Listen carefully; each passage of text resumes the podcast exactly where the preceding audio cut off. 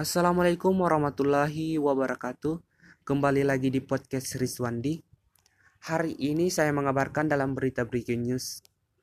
Puluhan warga Mangkutana Pasir Putih bergotong royong memperbaiki jalan lingkungan tempat tinggalnya. Pasalnya kondisi jalan yang rusak membuat tidak bisa menggunakan akses jalan saat kegiatan sehari-hari, di mana mayoritas warga adalah petani. Warga kesulitan menjual hasil taninya yang harus melalui jalan rusak tersebut warga berinisiatif untuk melakukan perbaikan jalan sendiri dengan mengumpulkan dana untuk bahan-bahan baku seperti semen dan pasir. Perbaikan jalan ini dilakukan karena warga khawatir adanya korban dari jalan rusak tersebut. Warga meminta kepada pemerintah untuk memperbaiki jalan tetapi sampai sekarang belum terrealisasi.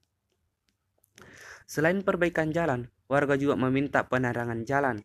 Permintaan ini disampaikan karena kondisi jalan pada malam hari sangatlah gelap dan rawan terjadi tindak kejahatan. Dari Riswandi, Breaking News mengabarkan.